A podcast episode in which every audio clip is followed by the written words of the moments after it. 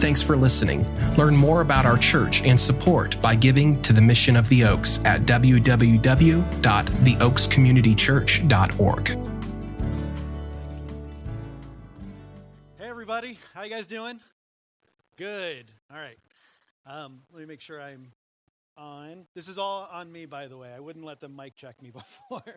um, it's actually the, the part of the sermon I'm the most scared about is randomly talking in front of strangers when I have nothing to say. Um, so let me uh, introduce myself real quick. My name's Dan, um, occasional preacher here uh, at the Oaks. I want to welcome anybody who's who's visiting, and even if you're not visiting, you are welcome. Welcome to uh, church this morning. It's an honor um, uh, to be up here and have the opportunity to share God's word. Um, now, before we get down to Bible business, I do have uh, something that I need to address a disturbing trend that I was alerted to after my last sermon.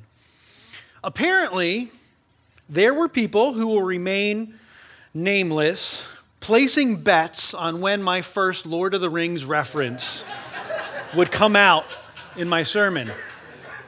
Gambling people in church, really? Shame. But maybe the most shameful part was that the over under on the first reference was five minutes. Of a 35 minute sermon, five minutes. No, the worst part was that the, uh, the under hit. so, I took this in as feedback. I did some reflection. Should I change? Maybe I need to read another book.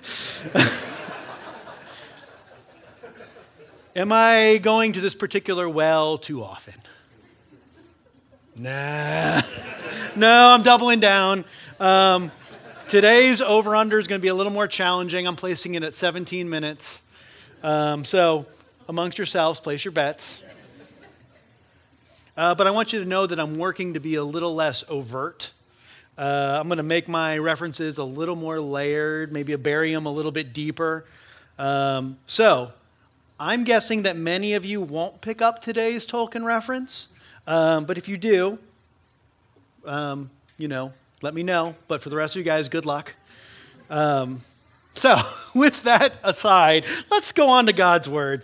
Um, we're going to open God's Word today. We're going to be in John chapter 6. We're continuing in on a sermon series on the seven signs of Jesus' divinity that we see in the book of John.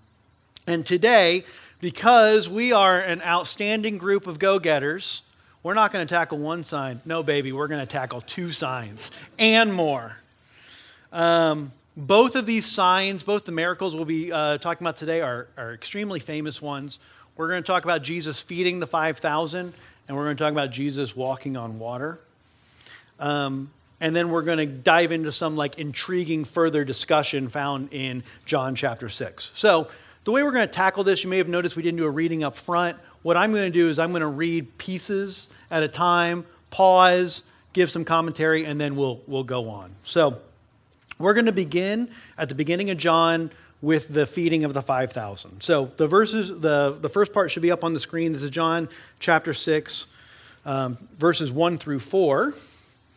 It reads Sometime after this, Jesus crossed the far shore of the Sea of Galilee that is the Sea of Tiberias, and a great crowd of people followed him because they saw the signs he had performed by healing the sick. Then Jesus went up on a mountainside and sat down with his disciples. The Jewish Passover festival was near. Okay, so this is sort of the setup to the miracle. And John places this miracle some time after um, the healing at Bethesda, which is the, um, the miracle at the Pool of Bethesda that Pastor Matt talked about last week. Um, the other gospel writers, Matthew, Mark, and Luke, they place it directly after the, um, the death of John the Baptist. So John the Baptist dies, he's, he's killed by Herod. And upon hearing this news, Jesus, he seeks solitude. He wants to be alone and he kind of retreats. This was a close friend of his. Um, and he, he goes to be alone.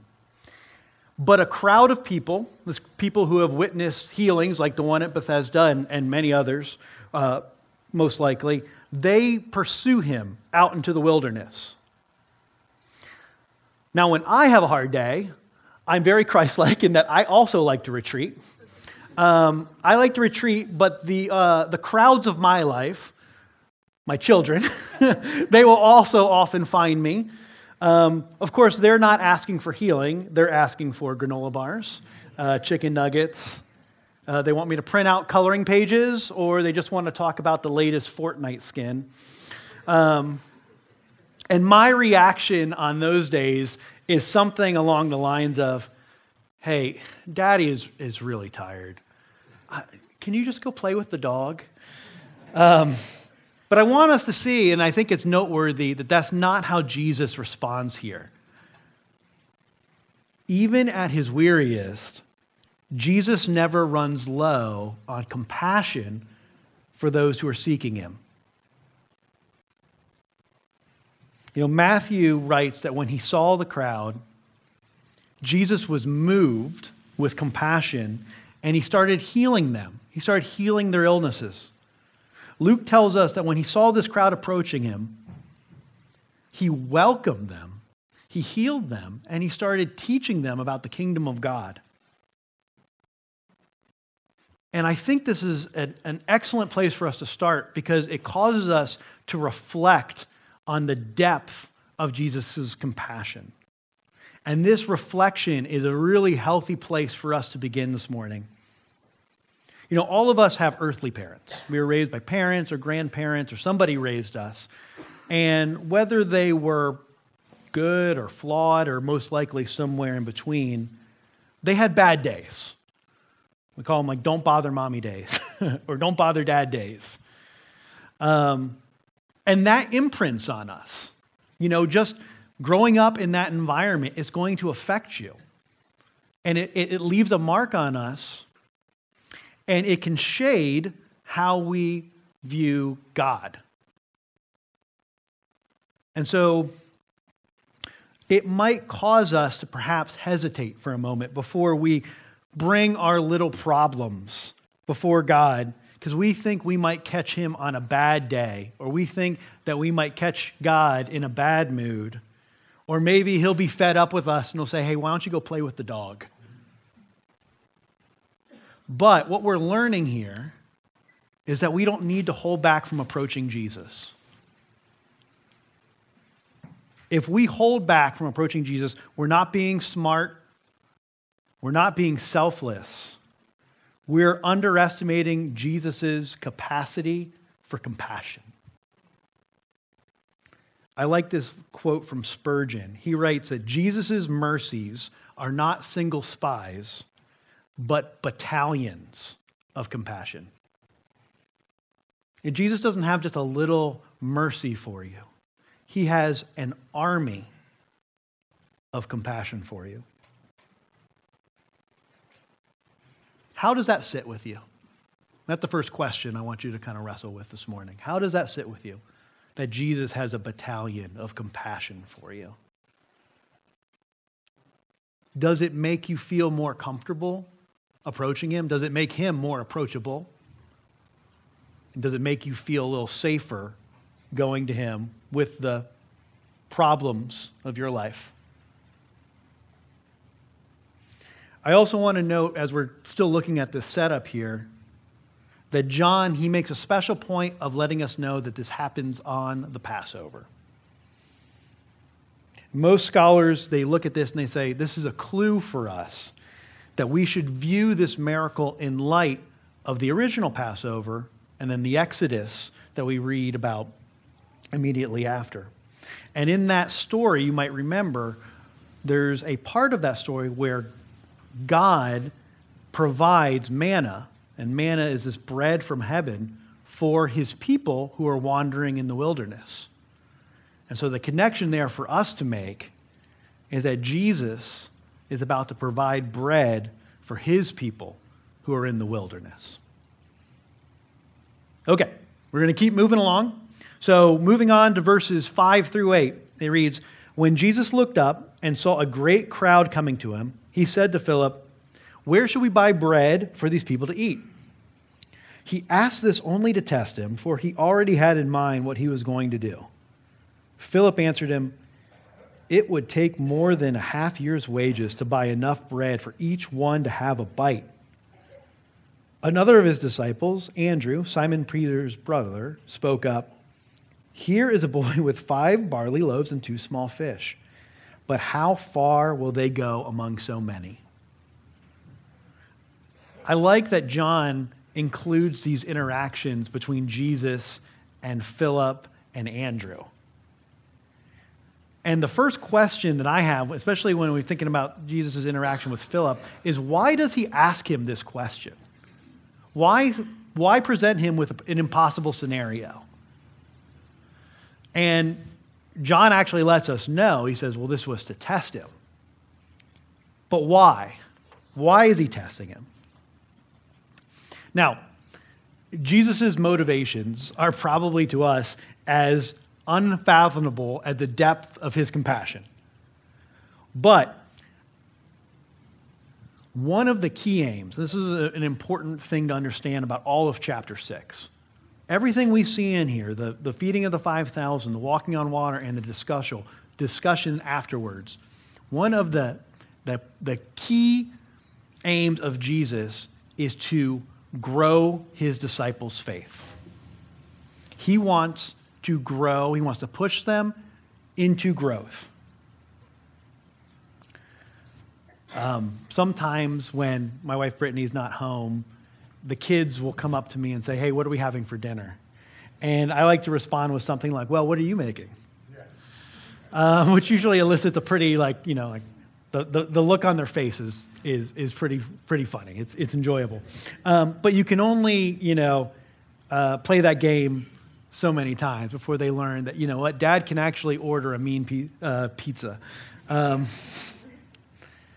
and certainly Philip, who's been following around Jesus for some time, he knows that Jesus is a miracle worker. He knows that he can do some really cool things. But does he know Jesus as God?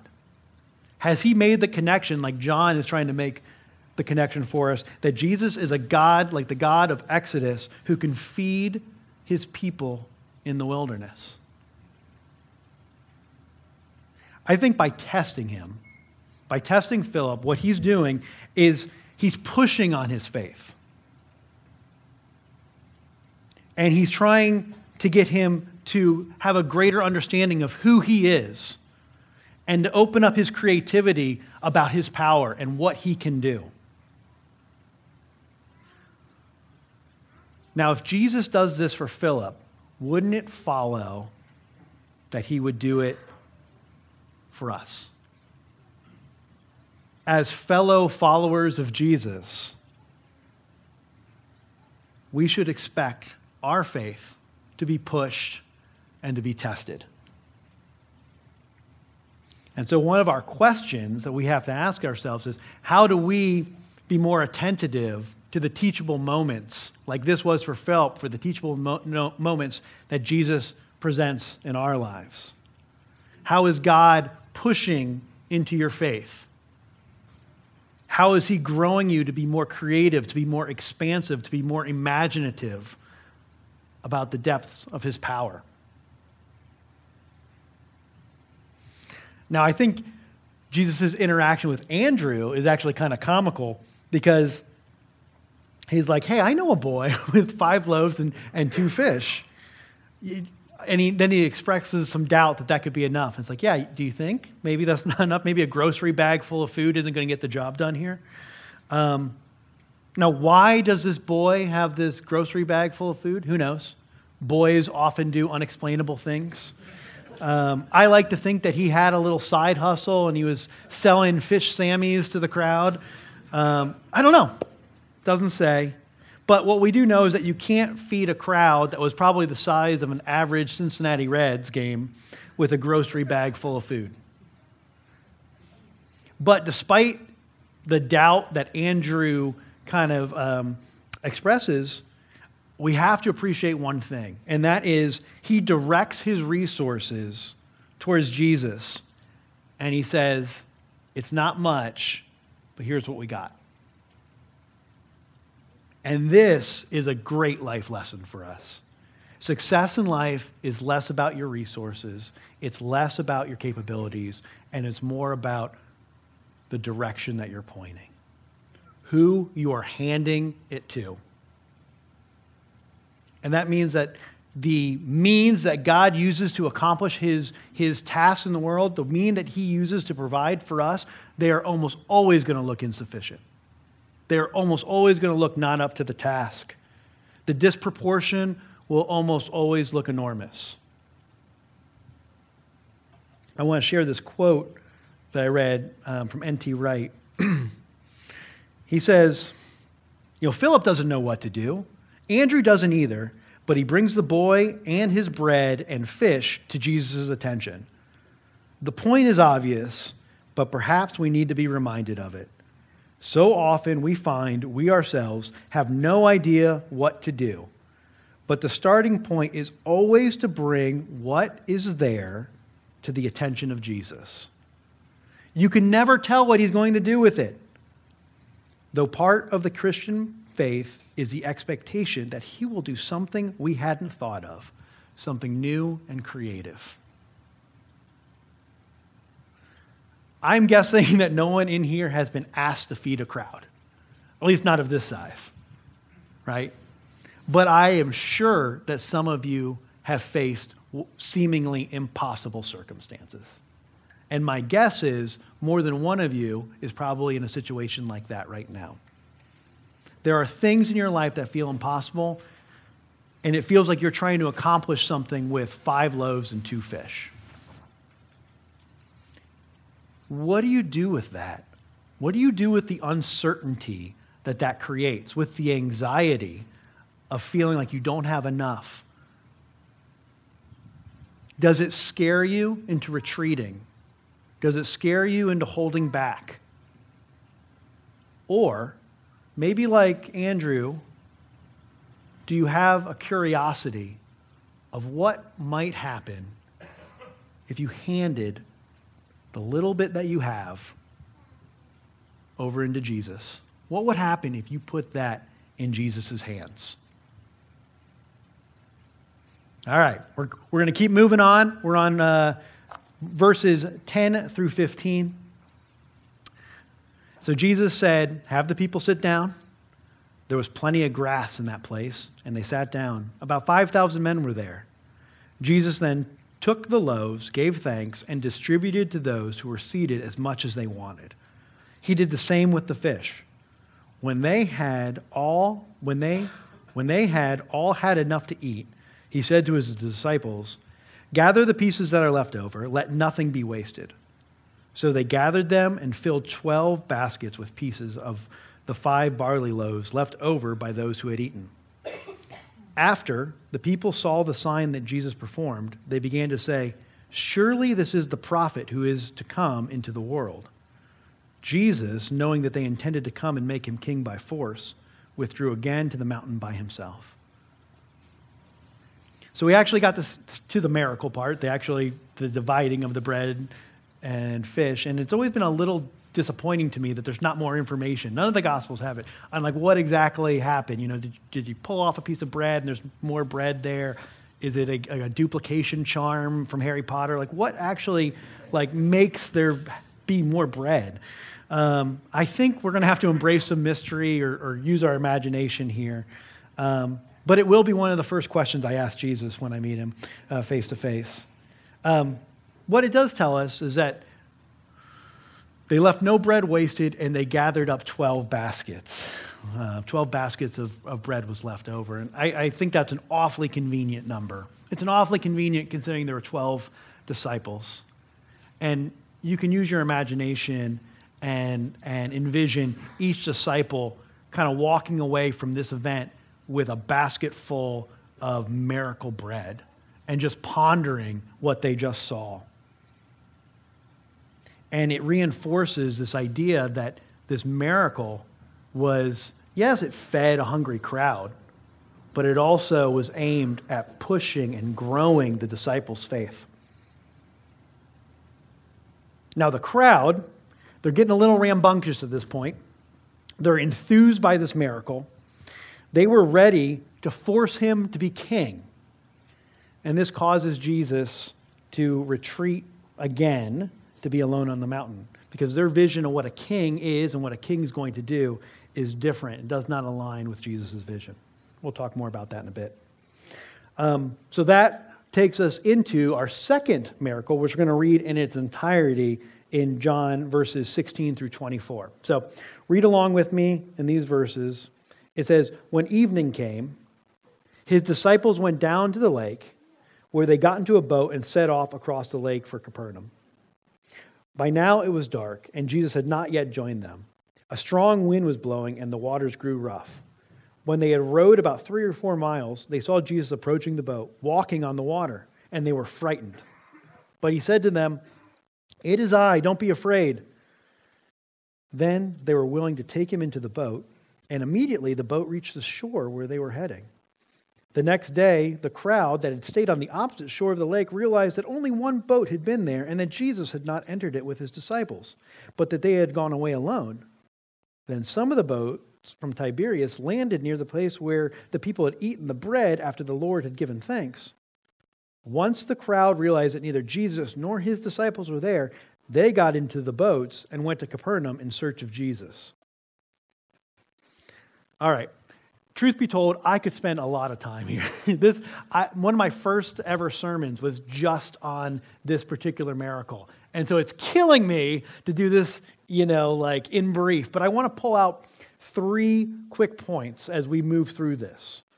The first thing I want you to notice is according to the other accounts, if you read the other gospel writers, what they will tell you is that Jesus is the one who actually tells them to go out on the lake.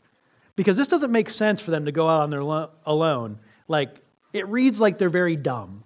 You know, they, they go out sailing on a stormy lake at night without Jesus. Come on, guys. It, doesn't take a, ge- a genius to know that this is going to be a bad plan. But when you take in the other gospel writers, it says that Jesus is the one who sent them out on the lake. So what we see here is why does he do this? Again, it's, it's throughout this chapter, he's setting up a teachable moment to grow his disciples' faith. He's trying to push them in their faith.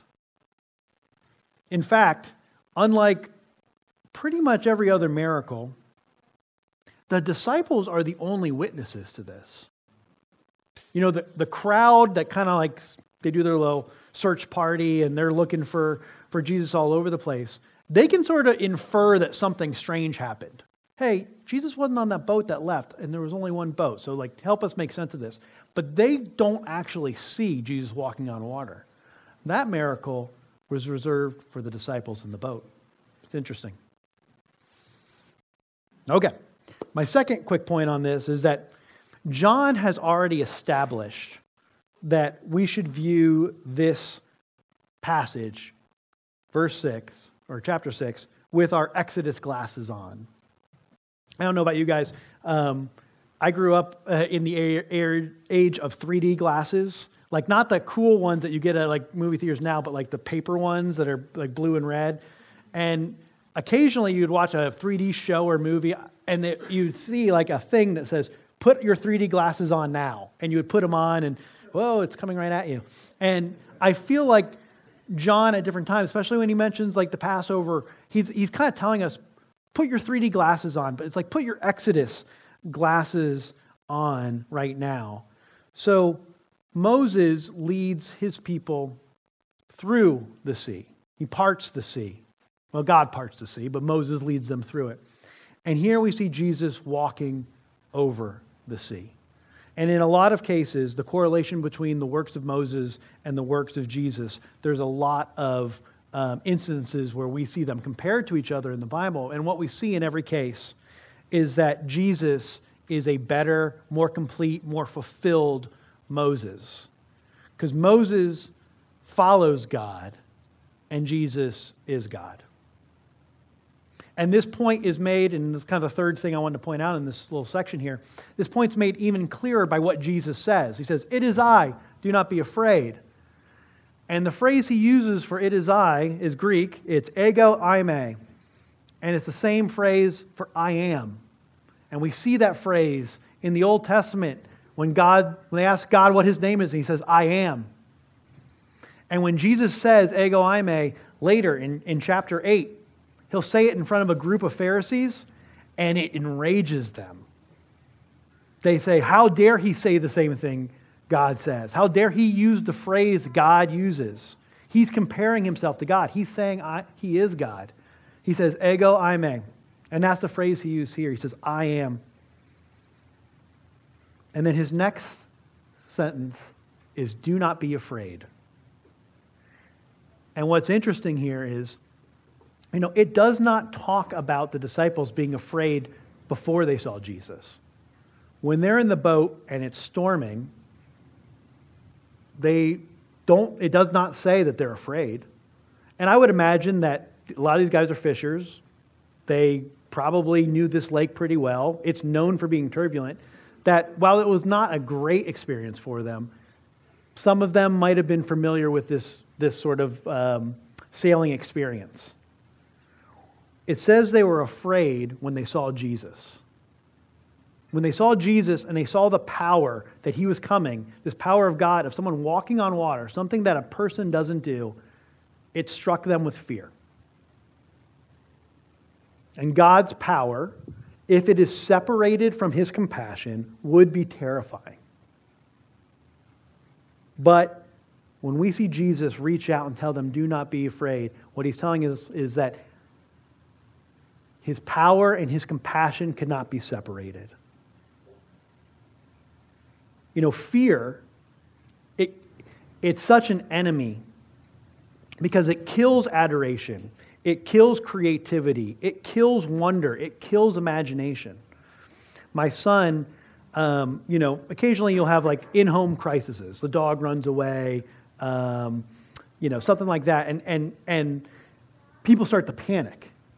And one of the things that my, my son, you know, he might start to panic. And what I've been trying to tell him is like, I get it. I get that, like, right now, fear is sort of gripping you. But what I need you to do, I need you to, to calm down because you can't solve a problem when you're gripped by fear. Your creativity is gone, your imagination is gone. And Jesus wants his people to know that in his presence, with his power, they are secure. In fact, it is the only secure place in the turbulent storm that is our world. So Jesus, he doesn't want us to like he doesn't want us to run away. He doesn't want us to hide our fear. A man that flies from his fear may find that he has only taken a shortcut to meet it. What Jesus wants us to see is that with him, our fears are unfounded.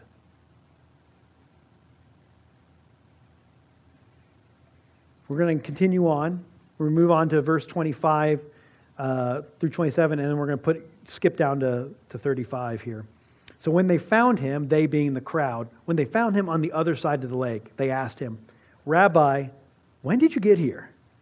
And Jesus answered, Very truly, I tell you, you are looking for me, not because you saw the signs I performed, but because you ate the loaves and had your fill. Do not work for food that spoils, but for food that endures to eternal life, which the Son of Man will give you. For on him God the Father has placed his seal of approval. And then down to 35. Then Jesus declared, I am the bread of life. Whoever comes to me will never go hungry and whoever believes in me will never be thirsty. So, for the second time, this crowd, they hunt Jesus down. But this time, Jesus comes across a little less welcoming. At least, I mean, it's hard to understand tone, and we've talked about that before up here. Like when you're reading, you kind of put your own tone sometimes onto the onto the scripture. It's hard to know what kind of tone he has, but it's it just doesn't feel quite as welcoming. Um, his response was, You really only want me because I fed you. And it can come across as a little snippy, depending on what tone you read it with. Where's that battalion of compassion? Well, perhaps this analogy will help. Um, over the last couple weeks, I have been interviewing candidates for an open position on my team at work. And I, um, I really like the interviewing process. I like meeting people. Uh, I like talking to people. I like, um, you know, I try to engage in small talk. You know, I try to get to know the person a little bit before we dive into the, the meat of the interview. Um, I try to smile a lot. I try to, you know, make bad jokes just to, you know, of course I would make good jokes, but I want to, I want to put them at, at, at ease. Um, so, uh, and eventually, okay, I will get down to the questions, and I'm, this is a technical position that I'm hiring for, so I'll ask them some technical questions. Now, regardless of how they answer my questions, um, even if their response is something that like I would consider wrong, um, I usually just try to kind of give them a positive response in that moment. And you know, wow, I never thought of that. You know, or that's a really creative solution. You know, it's not my job as the interviewer to educate them at that point. Um, my goal isn't to correct them. My goal is to sort of understand what they know. Would you be a good fit? Can you do what I'm asking you to do here? That's my role. It kind of kills me on some level because I do want to like take them aside, but again, my role is a little different. Um, even in the cases, you know, it's, it's hard. Sometimes within five minutes, you know, I, this person, there's no way of getting this job. And we've got another 40 minutes in this interview. But what I'll do is I'll continue to look for ways to try to make, at least let them have a positive experience. At least let them like be like, I might not have done great at that job, but I enjoyed that conversation. Um, now, is that great on my part? Maybe not. Maybe I should be more constructive. Um, but now, pretend I wasn't an interviewer, but pretend I was their mentor, like a, a professional mentor, and pretend this was like a mock interview where they were practicing interviewing to get experience so they could go out and talk to people like me and really wow us. If this was the mock interview, would that smile and nod approach be appropriate? Would it be right for the mentor just to kind of like pat them on the back without giving them any honest criticism? just letting them go into these interviews completely unqualified and completely unprepared? Is that, would that be good? Is that being compassionate? I mean, true compassion provides positive action to people in times of need. So, Jesus wants to be more than just your mentor. What's his responsibility to you then in this case? The crowd is impressed with his power and they want to make him king. But do they know him? Do they know his identity? Do they know who he is? Do they know why he's here? Do they understand his purpose? Should he not push them a bit towards understanding? Jesus, he's essentially asking them, hey, why are you here? What, do you, what did you come to see? What do you want? Do you want more food? Do you want food security? Do you want free health care? Do you want a leader for your cause? Do you want to get your land back? What do you want? Those aren't bad things. But what if I told you that you could have something better? In Greek, there are two words for life. We have one word, life, and we use it in two ways. Sometimes when people talk about life, they talk about life like, um, like breathing and heartbeat, like a biological life. That's the Greek word bios. All right? Another way people use life is more like, hey, he's the life of the party. Or, hey, you know what? This is the life. That phrase is in Greek is called Zoe. If you know anybody named Zoe, now you know the meaning of their name. Um, Zoe is the quality of life. It's something that makes life worth living. And the word that John is using here is not bios, it's Zoe, meaning that Jesus is not offering people eternal biological life. Truth be told, eternal biological life would be a lot closer to hell than heaven. I mean, if you ever watch movies where someone gains immortality, you know, it's always the, the theme that they, they grow weary and they, you know, they get tired of seeing their loved ones die around them and the world rot around them. It's always, it's always bad. That's not what Jesus is offering. He's offering Zoe, is the abundant quality of life beyond what we can imagine. And so, what, what Jesus is getting at here is not that we want too much. He's not mad that they, ha- that they enjoyed the bread, it's that they want too little, that we want too little. We want bread, we want success, we want respect, we want fitness, we want wine, we want companionship, wealth, and a million other things. And some of those are good and some of those are bad.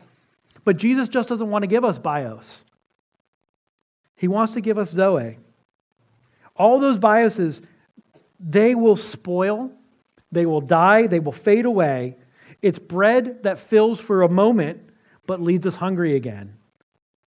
Zoe, the life that Jesus wants to give us, is something eternal, something that cannot be tarnished, something that cannot be taken away.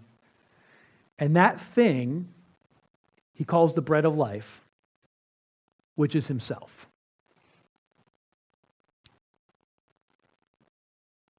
So, let's ask ourselves this, the question that Jesus is essentially asking the crowd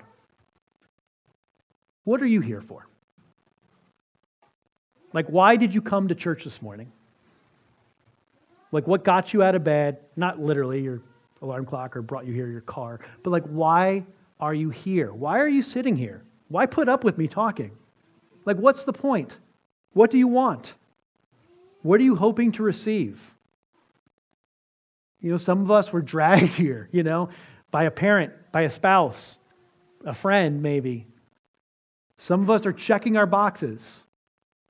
We'll feel guilty. We know we'll feel guilty if we didn't come. So we come. Some of us are here looking for inspiration. Some people are here because it's socially expected. This is my friend group, these are my peers. If I don't come, there will be questions. For some of us, it was our week to preach. and some people came because it's Sunday, and that's simply what you do on Sunday. Like, why are you here? What do you want? The good news is that Jesus offers us more than we could hope for ourselves. When we accept Jesus, the bread of life, all those other things, all those bioses, all those snacks, good or ill, they lose their, their hold over us. And we become nourished with the, with the thing that we're designed for.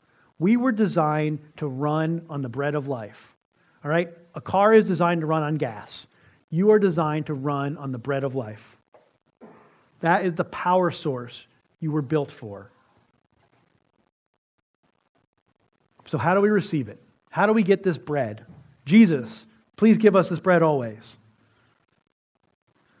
We're going to read about this, how he tells us to receive it next. I do want to prepare you a bit I think Jesus is going to push into our faith a little bit. That's kind of one of the themes of the sermon is Jesus pushing his willingness to test you.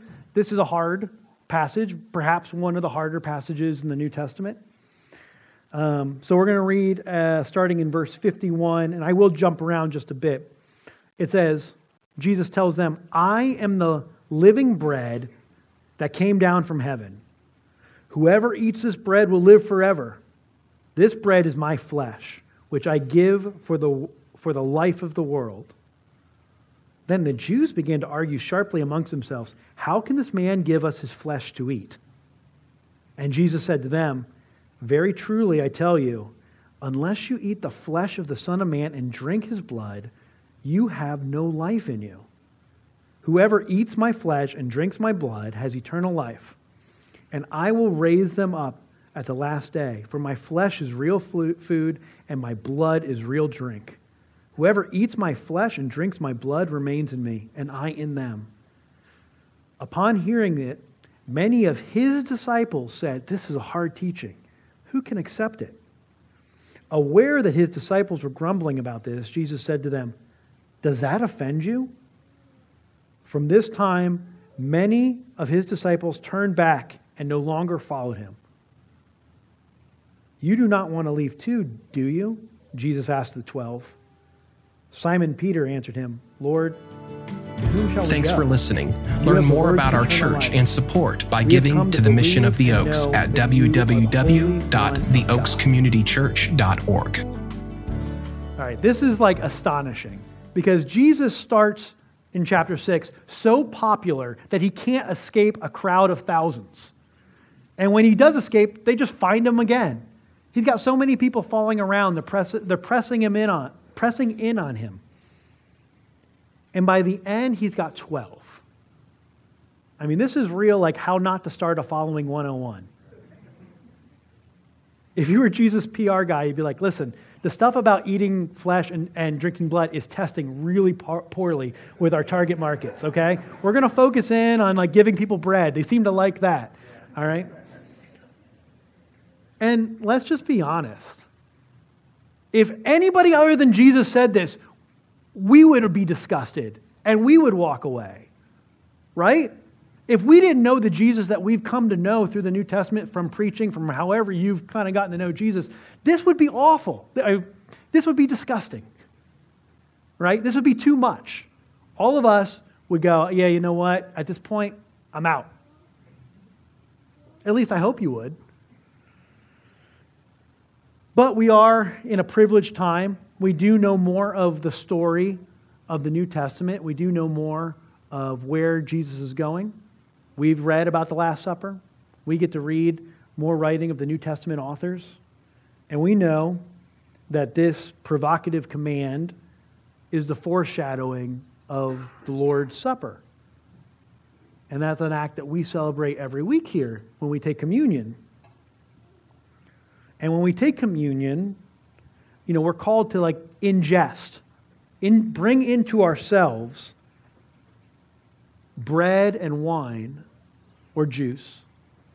And this represents Jesus' flesh and Jesus' blood. And we bring it into ourselves, and by doing so, it's, it's really an, an act of surrender. Um, the, the, the churchy word for like bread and wine is, they, you know, in communion, they call that the elements. Um, and there's arguments among different church denominations on sort of the nature of these elements, you know. And there's some mystery about the act of taking communion. It's there, it, it seems like it's more than just coming up and taking a piece of bread and dipping it in a piece of wine or juice. There's some mysterious elements to it, but there's no mystery about the purpose. And that purpose is to foster an attitude of repentance within us. When we come up and we take communion, which we're going to do here in just a moment, when we come up and take communion, our posture should be of someone that we, you, I, something that we need more than anything else in the world. When you come up and take communion, do you think of it in that way? We have to recognize the sin that we have in our lives, the, the lesser breads that we chase, the things that we elevate above God. And we have to ask Jesus to give us this bread of life. Because we need Jesus to stand in for our imperfect life. We need his perfect life to stand in for our imperfect life. And we need his death, his sacrificial death, which he achieved on the cross, to pay the penalty for our sin. So, as we take communion today, I want you to ask yourself is there anything that you need more in life than Jesus right now? Now, if you're not a believer and you're here visiting, or um, you're just, you know, this sort of relationship with Jesus, this surrender, this repentant posture that we're encouraging you to take when you come up and take communion, if that's not where you're at, if that's not what you want right now, um, we want to say, well, thank you for coming, and we hope you feel welcome here. Um, we would encourage you to maybe reflect upon what obstacles, what things are maybe keeping you from pursuing this bread of life. Do you have questions that are unanswered? Do you have events in your life that are just too hard for you to deal with and you kind of struggle to relate them, you know, to what you read in the Bible or what we're preaching about here? Do you need to talk with someone? There are always pastors in this room over here that would love to talk with you. They'll be happy to pray with you. I'm sure there are community group leaders and friends who would also pick up that responsibility. Ask your questions. We would love to have that conversation. Um, it's something that's interesting as we read, as we kind of wind down toward the end in, in chapter 6. And Jesus doesn't tell his disciples, he doesn't give them the answer. You know, it would be a little more comforting if, the, if, if chapter 6 had one more verse and it said Jesus told his disciples, hey, I'm actually foreshadowing communion. Like, don't be too grossed out here. I'm not going to make you bite me. Um, Jesus is okay with people wrestling with hard teaching.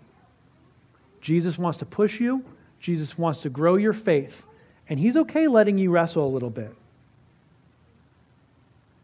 Peter, who answers for the disciples, he doesn't display a real understanding of, of what, this, what Jesus means through all this.